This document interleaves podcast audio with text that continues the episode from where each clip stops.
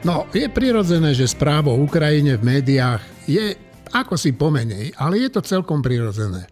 Európsky lídry schválili Ukrajine štatút kandidátskej krajiny. Tento štatút získalo aj Moldavsko. Je dobre pripomenúť si, že práve kvôli šanci stať sa riadnym členom Európskej únie pred niekoľkými rokmi zomierali na kievskom Majdane po strelbe policajných ostreľovačov mladí ľudia, ktorí protestovali proti rozhodnutiu vtedajšieho proruského prezidenta nasmerovať Ukrajinu do ruskej náruče. Dnes Ukrajinci zvádzajú ešte heroickejší boj – to, že sme deklarovali ochotu prijať ich niekedy v budúcnosti do Európskej únie, je okrem zbraní a humanitárnej pomoci to najlepšie, čo im v týchto dňoch môžeme dať. Teda nádej, že raz budú patriť k civilizovaným štátom Európy. No, ako inak ako sabotáž a hlúposť nazvať to, čo vystrá Igor Matovič. Jeho inflačný balíček je schválený a poputuje na ústavný súd, teda ak pani prezidentka dodrží slovo a to ona teda zvykne robiť. Expremiérovi a ministrovi financií sa podarilo nielen prelomiť jej veto, ale aj zlomiť charakter vlastných poslancov, teda niektorých, tých, ktorí deklarovali, že veru oni veru s fašistami za ten zákon hlasovať nebudú. Dnes to už nie je pravda. Jedine poslanec Krúpa si podržal svoj názor a tlačidlo áno nestlačil. V parlamente máme teda novú väčšinu. Jej súčasťou sú aj Matovičom pocukrovaní fašisti. No a Juraj Šeliga po hlasovaní vyhlásil, že si vraj nevie predstaviť svoje fungovanie v takejto koalícii. Juraj, nehnevaj sa, mám pre teba jednu dobrú radu. E, konečne sa pustí sukne Veroniky Remišovej a vydaj sa na svoju vlastnú cestu. Dnes tu s nami nebude Šimon Jeseniak, ale inak je tu obvyklá zostava Marina Gálisová, Juraj Petrovič, Tomáš Zálešak, Martin Mojžiš a Štefan Hríb. No a zabudol som, ja sa volám Eugen Korda a začnem mailmi našich poslucháčov. Marcela, Jana a Veroniky. Píšu, Dobrý deň. Mám ešte v živej pamäti, ako pani Marina Gálisová predpovedala možno pred rokom, rokom a viac, vo svojom podcaste, že Matovič bude torpedovať naše demokratické zriadenie. Mne sa to nezdalo až tak pravdepodobné, ale dnes ju týmto chcem pozdraviť a povedať, že bohužiaľ mala pravdu. Tak Marina, tvoja reakcia. No, ja sa neteším, že som mala pravdu. Recording in progress. Nechcela som mať pravdu. Rozhodne sú to veci, v ktorých si človek nemôže pomôcť a má pravdu, pretože tá realita je taká, aká je. A je to pár um, momentov, keď som si v živote pripadala, že som strašný skeptik a žiaľ sa mi to potvrdilo. Hmm. Dobre, budem čítať ďalší podcast, e, druhý. Dobrý deň. Tak už je to potvrdené, už je potvrdená nová koalícia, je to hotové. A teraz všetko, čo si Matovič zmyslí, mu v parlamente prejde. Najbolesnejšie na tom je to, že to nevadí ani Hegerovi, lebo on sa stal užitočným idiotom Matoviča. Aj ten Šeliga zrazu zistil, že ho Matovič nepotrebuje a jeho minulá servilnosť pri hlasovaní o súdnej mape a pri schvalovaní rodinného balíčka mu body u Matoviča nepriniesli a tak sa stal už iba užitočným idiotom. No a v tejto chvíli sú už známe a márne protesty SAS, lebo všetko jasné. Nová koalícia Olano, Kolárovci, fašisti má dosť hlasov v parlamente na každý zákon. Boh ochraňuj Slovensko. Prajem vám všetko dobre. Tak skúsme na tento mail zareagovať. Juraj. No bohužiaľ je to tak, lebo okrem teda prelomenia prezidentkinho veta za pomoci fašistov, tak e, v stredu bol myslím tiež schválený ešte aj návrh bývalého, teda nie že bývalého, fašistického poslanca, ktorý kandidoval za LSNS, už teda nie je v tej, ako v tom klube, e, ktorý e, bol o tom, že majú sa odpustiť vlastne pokuty Úradu pre verejné obstarávanie obecným samozprávam za chyby, ktoré urobili pri verejnom obstarávaní. Navrhol to istý poslanec Šimko, ktorý je zhodov okolností aj primátorom mesta Rimavská sobota. To je to mesto, v ktorom nemohla byť výstava o holokauste, pretože on to proste odmietol. A druhý moment je, že je to mesto, ktoré opakovane narážalo na úrad pre verejné obstarávanie a zrejme aj opakovane dostávalo pokuty za to, že porušuje zákon o verejnom obstarávaní. Čiže pán primátor si z funkcie poslanca fašistického vybavil vlastne v koalícii novej, že mu rovno schválili zákon, ktorým sa tieto pokuty, ktoré jeho mesto dostalo, a teda aj iné mesta, ktoré porušili zákon o verejnom obstarávaní, vlastne, že sa mu odpustia paušálne. Takže tam vidíme, že to je jak v tenise, že keď máte v tenise, že niekto vyhrá superovo podanie, tak následne to ešte potvrdí tým svojim podaním, že teda akože naozaj to získal. Tak tu je to presne to isté, že tí fašisti získali vlastne od Matoviča tie ústupky, pomohli mu vlastne prelomiť prezidentkino veto a následne tá nová koalícia, aby si potvrdila, že naozaj funguje, tak ešte schválila aj tento Šimkov paškvil. Takže vidíme, že to naozaj tak funguje. Dobre, a tak teraz si vypočujeme uh, riaditeľku nadácie uh, Áno, nadácie proti korupcii Zuzanu Petkovú. Zastavme korupciu, aby som bol presný. Zuzanka. Zuzanka, o čom ten zákon je a prečo je podľa vás zlý? Ten zákon predložil bývalý Kotlebovec poslanec Jozef Šimko prešiel s podporou časti koalície aj za asistencie Olano, ktoré umožnilo, aby ten zákon bol schválený tým, že časť poslancov vlastne sa na hlasovaní nezúčastnilo. Čiže to je taký prvý problém, že vlastne vláda prvýkrát vládni poslanci zahlasovali za zákon bývalého fašistu ďalší problém je ten, eh, že tento eh, zákon umožňuje odpustiť eh, pokuty tým obciam, ktoré pri výstavbe nájomných bytov porušili zákon a dostali od Úradu pre verejné obstarávanie sankciu. To hlasovanie, respektíve to zníženie kvóra, organizovala starostka Kunerádu ktorá je dnes poslankyňou Národnej rady za, mm, za Olano. Tak Týka sa to aj jej a jej obec by mala platiť pokutu? Týka sa to aj obce Kunerát, kde je pani poslankyňa starostkou. Aj táto obec dostala eh, pokutu od Úradu pre verejné obstarávanie, pretože podľa úradu vyšla v ústretí eh, developerovi a neurobila riadnu súťaž na výstavbu nájomných bytov. Eh, dokonca jeden z občanov obce podal v tejto súvislosti trestné oznámenie a pani, pani starostku vyšetruje policia. Čiže bolo to jednoznačne v jej záujme, podľa toho, čo sa dialo v tom parlamente, aj v jej záujme prijať tento zákon, hej? Samozrejme, tento zákon môže vlastne poslúžiť aj teda jej obci, prípadne jej osobne, pretože aj ona vlastne túto sankciu ešte nezaplatila a sporí sa s úradom pre verejné obstarávanie, pretože ju nechce uhradiť. No dobre, ale keď ten zákon bude prijatý, však ona vlastne ten ten zločin, to nazvem, ten, e, ten priestupok, alebo ako to mám nazvať, to porušenie zákona, urobila ešte pred e, platnosťou tohoto zákona, tak to by sa stiahovalo aj spätne, retrospektívne? Ten zákon sa stiahuje na všetky obce, ktoré ešte nezaplatili tú pokutu. Čiže všetkým obciam, aj ktorým bola tá pokuta vlastne udelená pred schválením tej, tejto novely, tak môže vláda odpustiť Takže dá sa zjednodušene povedať, že obce si môžu teraz stavať, ako sa im zachce a robiť iné veci a úrad ich môže pokutovať, ako sa mu zachce a nič z toho nebude. Mýlim sa? Presne tak. Myslíme si, že to hromadné odpustenie pokút vyvoláva nebezpečný precedens, ktorý môže viesť k zníženiu rešpektovania pravidiel pri štátnych nákupoch. Diskriminuje tie zodpovednejšie obce, ktoré už pokuty uhradili a tie totiž peniaze náspäť nedostávajú. No, e, dve poznámky k tomu. Tá prvá je, že neexistuje niečo ako bývalý fašista. Ako to je ten základ, to si treba uvedomiť, že keď raz niekto kandidoval za Kotlebovskú stranu, tak proste on je fašista a nie je žiadny bývalý fašista, to len poznámka na okraj.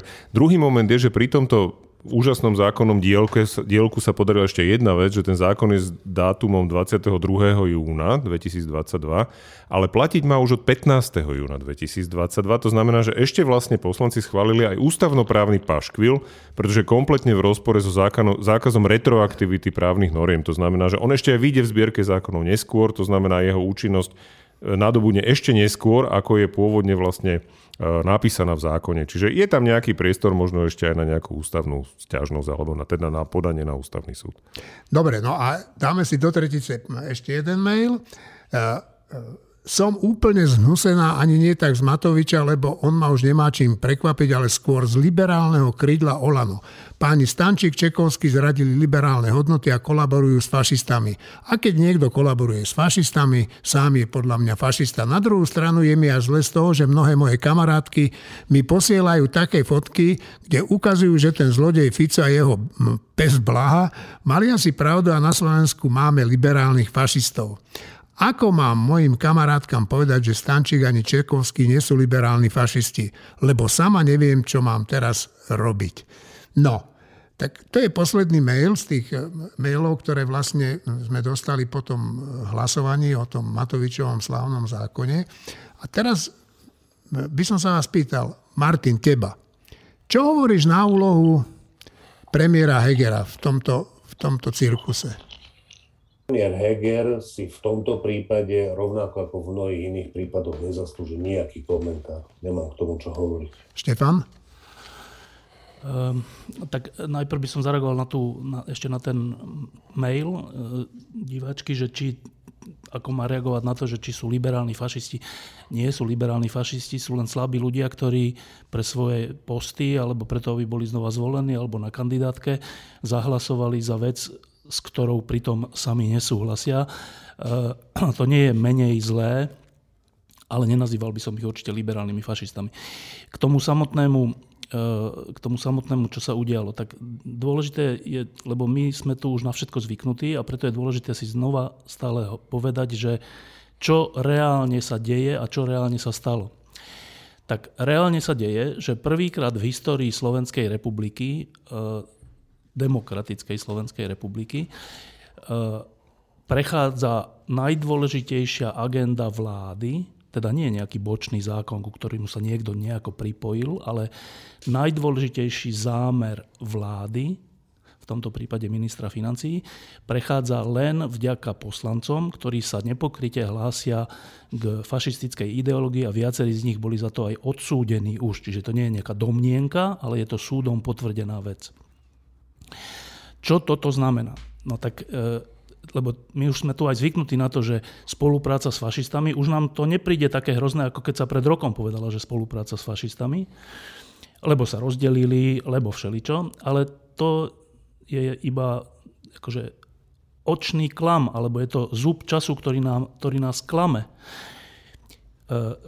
základný zákon tejto vlády prešiel e, v spolupráci, iba vďaka spolupráci s ľuďmi, ktorí si nemyslia, že deportácia 70 tisíc ľudí zo Slovenska a ich následné zavraždenie bolo zlé.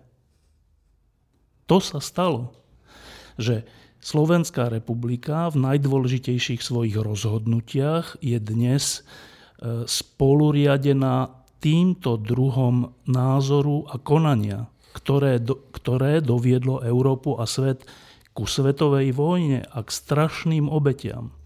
Čiže e, tu nede o Hegera, liberálne krídlo Olano, hen také krídlo Olano a Smerodina a neviem koho.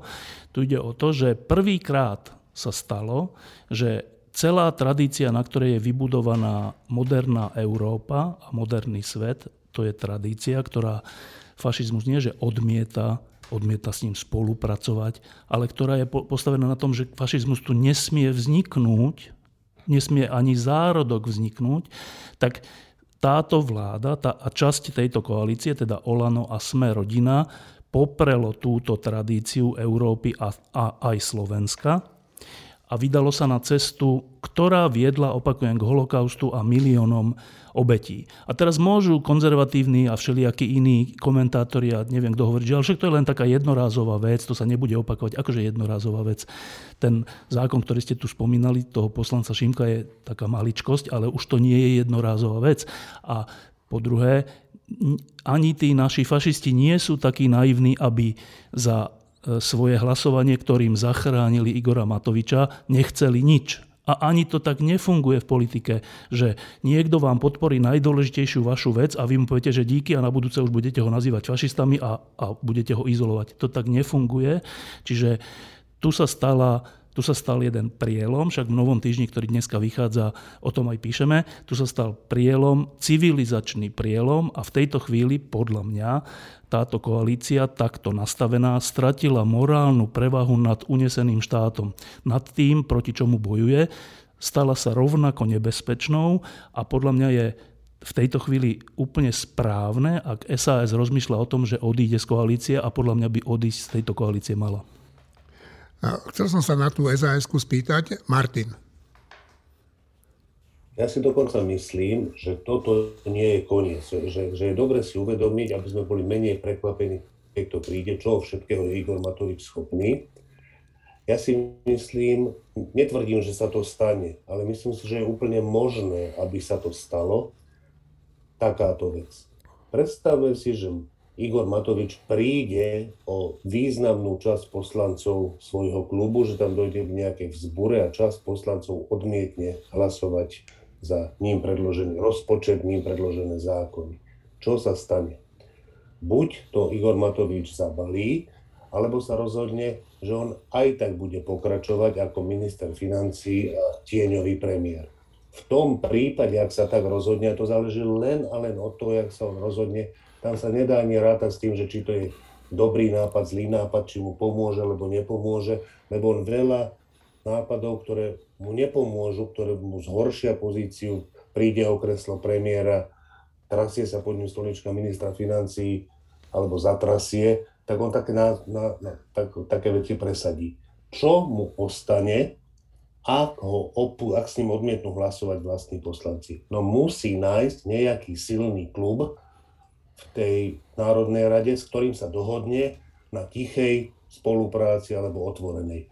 Ktorý je tam silný klub, ktorý je ešte k dispozícii? Zdá sa mi, že najsilnejší je tam klub Smeru z opozičných. Je možné, aby sa Igor Matovič dohodol potichu alebo nahlas s Robertom Ficom? Áno, to je možné, buďme na to pripravení. Čo bude za to žiadať Robert Fico? jedinú vec, na ktorej mu záleží, zviazanie ruky vyšetrovateľom NAKA, ktorí vyšetrujú Fica, Pelegriniho, Kaliňáka a tak ďalej a tak ďalej. Urobí to Matovič. Ak sa tak zobudí, tak to urobí. Nebuďme prekvapení, keď to urobí. Že je veľmi ľahko možné, že za tie dva roky oni ešte stihnú nielen, že už sa ani nelíšia od únoscov štátu, ale že s nimi priamo budú spolupracovať na tom, aby sa ten únos štátu nepodarilo vyšetriť, nepodarilo obviniť, nepodarilo súdiť.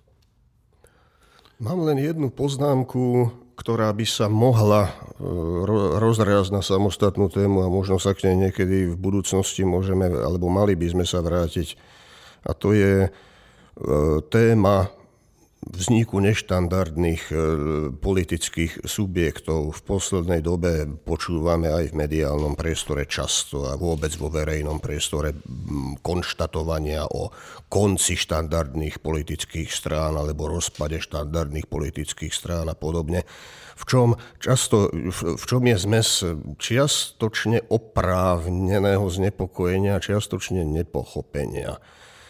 Uh, v každom prípade ide tu o trend, ktorý sa bohužiaľ netýka len Slovenska. On sa týka aj zavedenejších, stabilnejších demokracií s robustnejším základom, ktoré sú týmto taktiež e, postihnuté. A toto je trend, ktorý má korene e, v samotnej spoločnosti a v krízach, ktoré, ktoré sa odohrávajú a ktoré sa nutne potom premietajú do do oblasti politických strán. Každopádne naša politická scéna trpí na vpád politických novotvarov do, do stranického života, do stranického členenia. Vznikajú tu náhle mutácie a popri mnohých neúspešných mutáciách z nedávnej minulosti sú tu aj niektoré úspešné mutácie, ktoré sa ďalej reprodukujú a, a rozširujú a fungujú a prežívajú.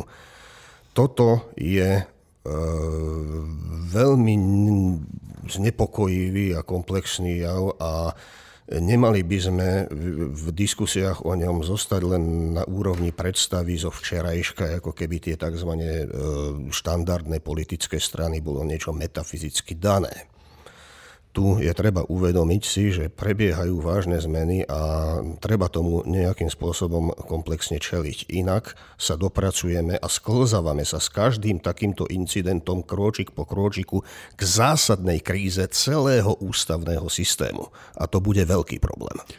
Uh, Juraj?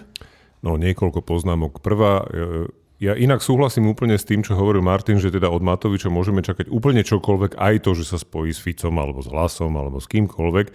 Jednou nesúhlasím a to je to, že ja si nemyslím, že po tom, čo predviedol jeho poslanecký klub teraz v stredu, že niekedy bude možná akákoľvek zbúra poslancov Olano proti Igorovi Matovičovi. Ja si myslím, že ak bol ten moment, kedy mala nastať nejaká vzbúra aspoň časti toho poslaneckého klubu, tak to bolo teraz. Keď k nej nedošlo teraz, a oni sa vyhovárajú, že on im povedal, že Sulik sa dohodol neviem s kým a tak a tomu uverili, tak jednoducho oni si nájdu akúkoľvek príčinu, akýkoľvek dôvod, aby vždy znovu poslušne zahlasovali za to, za čo bude chcieť Igor Matovič. To znamená, si nemyslím, že hrozí takáto nejaká vec.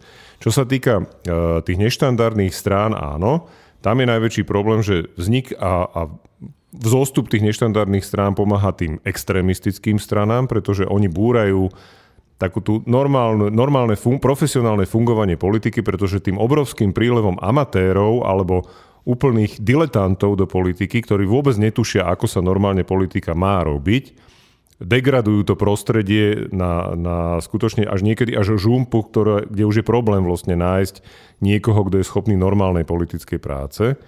A ešte to stiažujú aj tým štandardným stranám, lebo tie potom vyzerajú tak nezaujímavo a tak, tak, akože tak obyčajne a vlastne čo tu stále sa o niečo snažia. A učia tých voličov na, na cirkus a na estrádu, ktorá, na ktorú sú zvyknutí povedzme z tých komerčných televízií a tak ďalej. Čiže celá tá debata a celý ten život politicky sa posúva do tej estrádnej roviny, kde nie, je dôlež, nie sú dôležité hodnoty, nie je dôležité nejaké presvedčenie, nie je dôležité nejaké smerovanie krajiny a záujem tej krajiny. Dôležité je môj osobný prospech, moja osobná popularita, moje percentá a teda to, že moje návrhy prejdú bez ohľadu na to ako. Posledná poznámka, tak ako hovoril, už neviem presne, myslím, že Števo to hovoril, ja si tiež myslím, že tu by SAS nemala veľmi dlho rozmýšľať.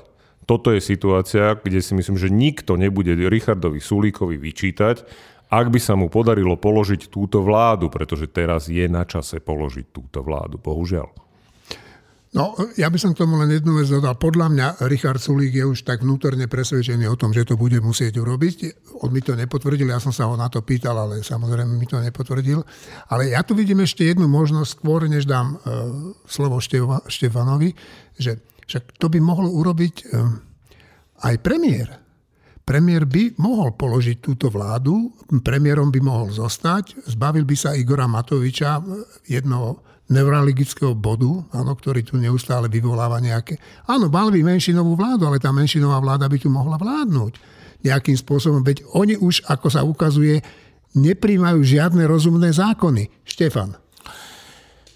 A tak nejaké zase príjmajú, to je zase úplne tak jednoduché, ale uh, není tre, uh, nie je treba e, položiť vládu. To, to, je, to by bola ďalšia nálepka, že SAS spôsobilo pád vlády. Však SAS nemusí spôsobiť pád vlády, veď SAS môže odísť z tejto vlády, keďže tá vláda sa opiera o podporu fašistov a tým obchádza práve SAS. Však to je úplne, že, že, že z učebnice dôvod na odchod z takej vlády, ale to neznamená, že SAS bude hlasovať za pád tej vlády, veď SAS môže tú vládu tolerovať, môže neustále e, podporovať to, aby vyšetrovatelia, e, prokurátori a sudcovia mohli pokračovať v tom, aby sa unesený štát potrestal a aby sa v tomto zmysle Slovensko posunulo dopredu.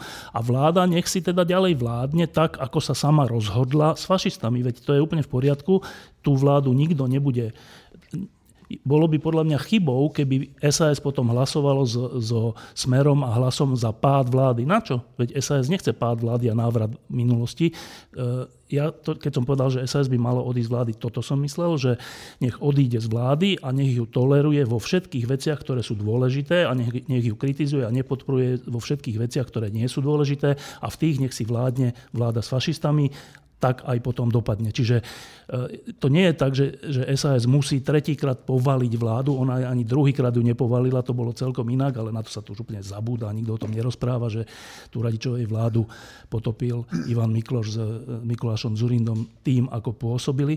Ale dobre, to dajme bokom. E, nemyslím si, že, že túto vládu musí teda odstrániť z existencie SAS. Naopak, SAS nech si zachová tvár, nech je, nech je e, suverénna strana, ktorá odíde z tohto spolku, ktorý si z SAS robí srandu a ktorý spolupracuje s fašistami, ale vláda môže ďalej pokračovať. Juraj? Ja len poznámočku, ja súhlasím s tebou, Števo, áno, asi je to jedno, ako je to racionálnejší scenár určite. Na druhej strane ja si myslím skutočne, že SAS by nestratila tvár ani keby Áno, keby hlasovala s hlasom a smerom za pád vlády, tak asi áno, ale inak akože. Ale na tvoju otázku ešte, že či, či Eduard Heger môže položiť vládu. No nemôže, pretože poslancov Olano, ktorí sú dôležití aj v týchto otázkach, pretože by následne museli hlasovať za dôveru tej ďalšej Hegerovej vláde, má v hrsti Igor Matovič. To znamená, že Igor Matovič, pokiaľ by padol spolu s vládou a teda bol nejakým spôsobom, navyše sa dostal naspäť do parlamentu, však on je zvolený, tým pádom on ak sa nebude ministrom, vráti sa do parlamentu, tak úplne ovládne ten poslanecký klub, čiže Heger by skutočne riskoval, že mu neprejde ani len dôvera vláde. Čiže neverím tomu, že to urobí. No. E, ešte iba k tomu poznámka, že e, je úplne zbytočné opakovanie ako keby hovoriť o Hegerovi a stále mu vlastne pripomínať, že aký je, alebo tak, no tak však si na to zvykneme. No tak je taký, aký je. Robí aj dobrú prácu, bez neho by tá vláda už dávno neexistovala, čo je všetko pravda, ale myslieť si, že e, on urobí tú revolúciu, to sa nestane. Ja mu to vôbec nezazlievam, lebo, lebo on je taký, tak keď je niekto taká povaha a taká osobnosť, no tak prečo by som mu to mal zazlievať? Má iné pozitívne črty.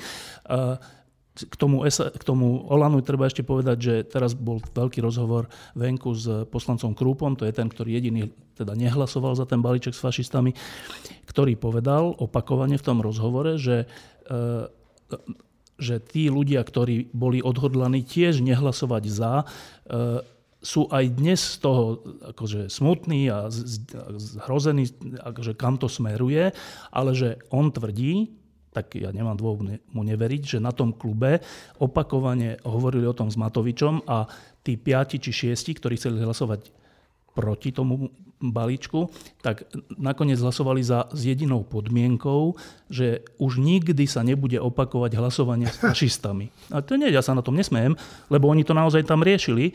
A teda ak by sa znova opakovalo hlasovanie s fašistami, tak znova tam ten spor bude. Čiže v tomto ja zase nesúhlasím s Ďurom, že to nie je možné, aby v Olane nastal nejaký rozklad alebo rozpor. Ja si myslím, že mohol by nastať. Najmä keby predseda vlády e, povedal, že on s týmto nesúhlasí, tak ja si myslím, že by sa stalo, že by sa nazbieralo niekoľko poslancov, nie málo, nie jeden, dvaja, ktorí by išli radšej s Hegerom než s Matovičom, lenže Heger to neurobí, ako som už hovoril, čiže to je bezpredmetná úvaha. Ale nemyslím si zase, že je to tak, že, že tým všetkým volanie je to jedno, nie je im to jedno.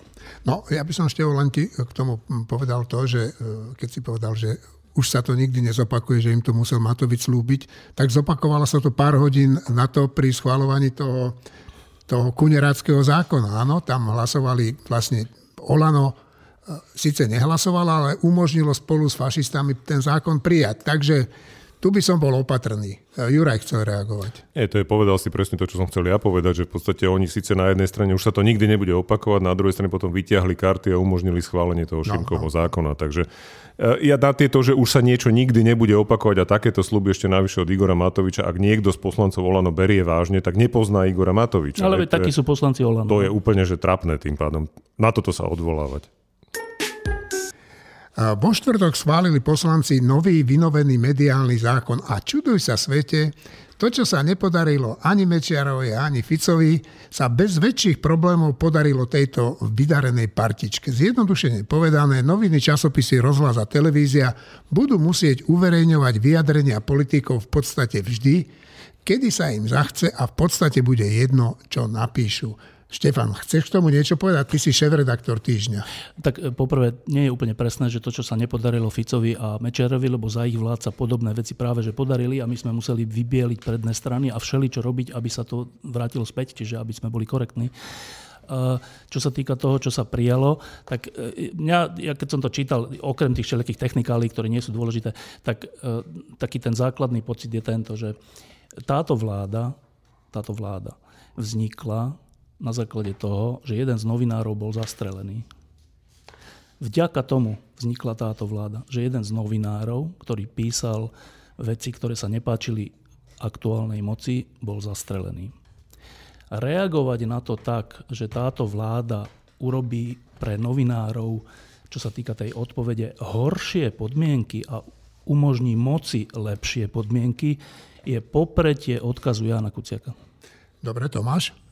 No je, e, vo vlastnej veci je ľahšie byť advokátom, už je menej e, legitímne byť sudcom, ale aj keby som sa akokoľvek, a v tých časoch, čo spomínal Števo, ja som ešte nepracoval v médiách, nech budem akokoľvek objektívny, tak pochopím, že verejný činiteľ má právo vyjadriť sa k faktickej rovine informácií, k, ve, k niečomu, čo je, čo je fakticky chybná informácia a podobne. Ale ako náhle sa dá možnosť, dá právo verejnému činiteľovi vyjadrovať sa k interpretáciám, tak sme na šikmej ploche, ktorá nemá, nemá konca a tie, tie interpretácie, interpretácií a dezinterpretácií nebudú mať konca a bude to cieľene zneužiteľné proti nepohodlným médiám, nepohodlným novinárom a tak ďalej a tak ďalej. Je to skrátka zlá správa.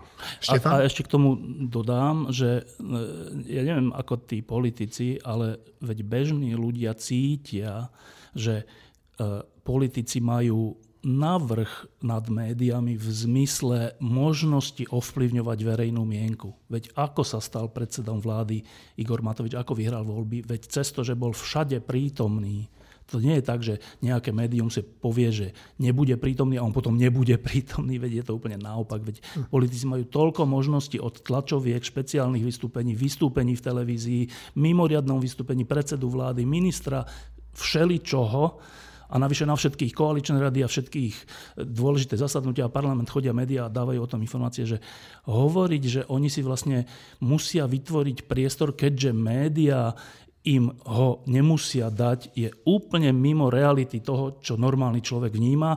Asi to oni teda nevnímajú. No, ja len doplním ešte jednu vec. Uh, Igor Matovič najprv chcel vytvárať ten fond na podporu žurnalistov. Hej. Potom, keď sa objavila prvá jeho kritika, tak okamžite vyhlasil, že teda novinári sú všetci proti nemu. A on sa teraz tvári, že vlastne toto je potrebné urobiť, lebo inak proste jeho názor nemá šancu zaznieť. Ja neviem, ale či ste si všimli, ale Slovensko je oblepené billboardami Igora Matoviča o tom, ako splnil slub o 200 eurách a on ide tvrdiť, že chudáci politici nemajú šancu vyjadriť svoje názory. Čiže okrem toho, čo Števo spomenul, že tlačovky a tak ďalej, že sú sekcie v novinách, kde politici majú šancu písať úplne bez problémov. Aj v týždni sa objavujú samozrejme pravidelne nejaké články od politikov. Inak mimochodom týždeň bol jeden z tých periódy, ktorý istú dobu nedával priestor Igorovi Matovičovi priamo, teda hovor, písal o ňom, ale nie s ním.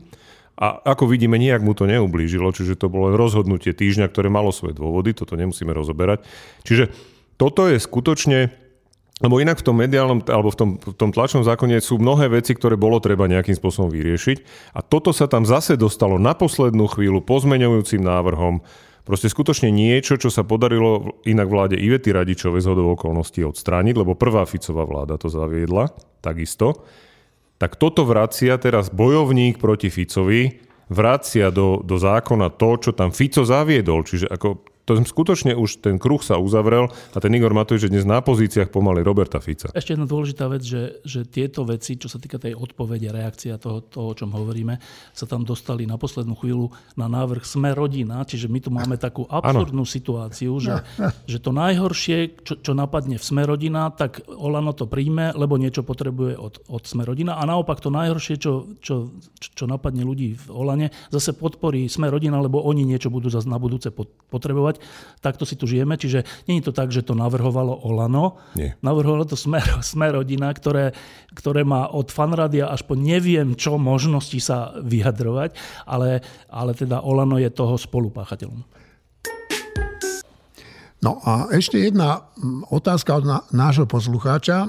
Zrejme bude smerovať e, k Štefanovi. No, zdravím redakciu týždňa diskuterov podcastu. Zaujímal by ma váš názor na množiace sa podpisy našich elitných hokejistov KHL.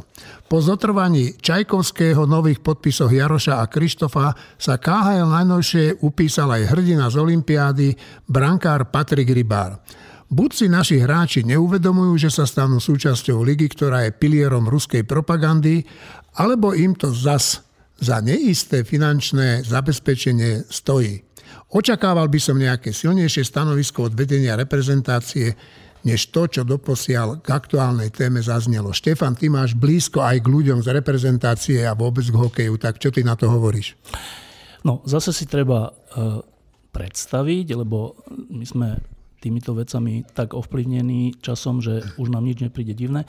Zase si treba predstaviť takú paralelu, že predstavme si, že je e, druhá svetová vojna e, a naši hráči, fotbalový, hokejový, tenisový, neviem aký, majú zmluvu z, neviem, z FC Berlín v tom čase. E, a teraz začne sa vojna, Nemecko začne napádať jednotlivé krajiny, postaví koncentračné tábory a deje sa to, čo, čo poznáme z učebníc a z filmov. A teraz náš hráč FC Berlín stojí pred otázkou, že ja teraz čo budem robiť, že ja tu mám zmluvu za FC Berlín, ja som tu vlastne v práci, eh, ale, ale tu v Berlíne je centrum toho, čo sa deje mojim rodičom. A čo teraz ja budem hrať za FC Berlín, kde skandujú ľudia s hákovými krížmi? Tak asi nie. No ale to je tá situácia dnes, že, že hrať dnes za mužstvo KHL, konkrétne za Spartak Moskva, myslím, e, je od Patrika Rybára úplne nerozumná vec, e, pretože on tým, on vlastne aký, s akým pocitom tam bude chytať? On tam bude v centre toho režimu, ktorý dnes zabíja na Ukrajine civilistov, ktorý kradne územia cudzím štátom. Čiže, e, čiže je to úplne zlé rozhodnutie. Navyše je aj trocha naivné, lebo asi mu dali dobrú zmluvu v zmysle finančnú. Ináč by ma zaujímalo, či tá zmluva je v rubloch alebo, alebo v, v akej mene, lebo ak je v rubloch, alebo aj v inej mene, je, všeobecne, je všeobecná teda známosť, že tá vojna vyčerpáva Rusko a že KHL bude chudobnejšia, chudobnejšia sú, teda súťaž, že tie jednotlivé kluby budú mať menej peňazí aj na zmluvy. Čiže ja si myslím, že tie zmluvy, ktoré títo hráči e, majú, že bude, je veľmi otázne, či budú dodržané. Inými slovami, že dostanú oveľa menej peňazí, ak vôbec. Čiže už len z tohto hľadiska je to nerozumné rozhodnutie, ale oveľa nerozumnejšie je to z toho druhého rozhodnutia. Viackrát sme to o tom hovorili, samozrejme to má nejakú mieru. Zase nemôžeme od každého žiadať nejaký akože e, perfektný postoj. Ja som teraz pozeral e, finále NHL, ktoré je teraz tesne pred koncom. Je to 3-1 pre Colorado a sú to strašne rýchle zápasy. V noci sa to hrá a tam hrá veľa Rusov za Tampu hrá Kučerov, hrá výborne, za, za Colorado hrajú viacerí a tiež hrajú výborne a, a to je tá miera, že tak možno, že by ani niekto, niekto by povedal, že, že Colorado a Tampa by ich malo vyhodiť, čak sú to Rusi. Dobre, ale je úplne iná miera hrať za Spartak Moskva v centre toho režimu. Uh, Martin. Uh, a v tomto prípade k hokeju, k rybárovi nechcem povedať vôbec nič, akože je to úplne nesprávne. Ja chcem len pripomenúť, že čo tam tí Rusi robia, lebo to je strašne ľahké zabúdať. Ja na to zabúdam. Ja mám pocit, že teraz sa nič až také strašné nedeje, lebo len zničili Sevierodonetsk. Tam je, že 80% budov sa bude musieť zrútiť, zvaliť a postaviť na novo.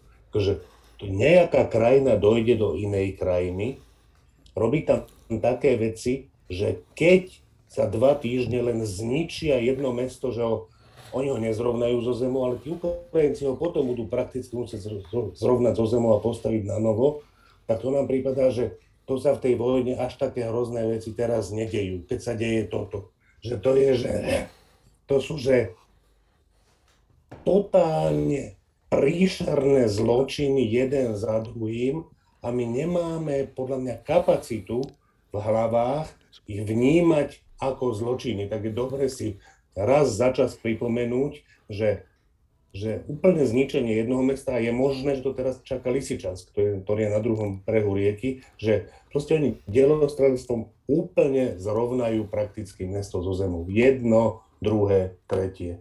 A to len tak, že tam proste vošli. A popri tom zabíjajú ľudí, znásilňujú ženy, rabujú a tak ďalej a tak ďalej. To je, že, že na to není slovo, na to nemáme slovo ani v tomto jazyku, ani v žiadnom inom, akého zločinu sa tí Rusi dopúšťajú. Juraj.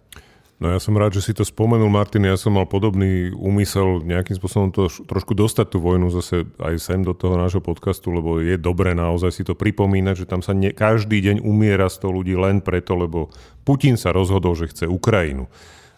Obávam sa, že aj teda títo hokejisti na to nejakým spôsobom zabudli a navyše si vôbec neuvedomili, že Rusko prehlásilo Slovensko za nepriateľskú krajinu. To znamená, to nie je len o tom, že náš sused je teda vo vojne a je ničený, likvidovaný, bombardovaný, ale že Slovensko bolo prehlásené za nepriateľskú krajinu a oni idú do do nepriateľskej krajiny hrať hokej? To je tá prvá poznámka. Druhá poznámka je veľmi dobrá poznámka, čo Števo hovoril, čo sa týka tých e, honorárov, alebo teda tých miest, lebo je v zásade úplne jedno, v akej mene to dostanú, tým, že vlastne všetky ruské banky už boli vylúčené zo svitu. Čo si oni predstavujú, že v čom dostanú, to, to ako si v kýbli donesú tie peniaze na domov? Ropu, alebo, ropu dostanú. Alebo v kýbliku si donesú proste ropu alebo v nejakej flaške ten zemný Alebo plyn, plyn. Alebo tie nakradnuté na Ukrajine práčky, umývačky a podobné veci, ktoré tí Rusi doteraz pomaly nevideli nikdy. Akože mne to celé prípada úplne absurdné, že v tejto situácii sa niekto rozhodne podpísať zmluvu s ruským tímom a nepripadá mu to, že,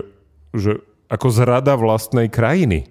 Lebo mne to prípada ako zrada vlastnej krajiny. Oni podpísali zmluvu s nepriateľom. Tie ruskej kluby sú všetky nejakým spôsobom pod Gazpromom, ktorý je jasne pod ruskou vládou, ktorá je pod Putinom. Ako tam sa dá ten reťazec úplne jasne dokázať. To znamená, že nejaký Spartak Moskva je v podstate Putinov klub.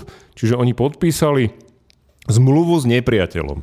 A myslím si, že to je niečo, čo by mal aj ten slovenský hokejový zväz nejakým spôsobom na to reagovať. Jasnejšie a, a proste s väčšou razanciou. No, neviem, nakoľko môže hokejový e, klub zakázať niekomu niečo podpísať, to asi nemôže, ale mohli by k tomu vydať nejaké stanovisko. Štefan, ty chceš niečo povedať? Nie. Dobre, tak ja by som sa vám chcel všetkým poďakovať, že ste tu boli, špeciálne našej milej kolegyni Mariny Galisovej, ktorú ste počuli len na začiatku. Nie, nebojte sa, my sme ju nevypli kvôli tomu, že by šírila nám nepriateľné názory, ale odišlo nám to spojenie, takže ďakujem špeciálne Marine, ktorá napriek tomu, že nehovorila, bola tu celý čas s nami, dívala sa a možno aj poč- nás počúvala. A vám, naši milí poslucháči, prajem pekný víkend. Sláva Ukrajine. Gerojem sláva.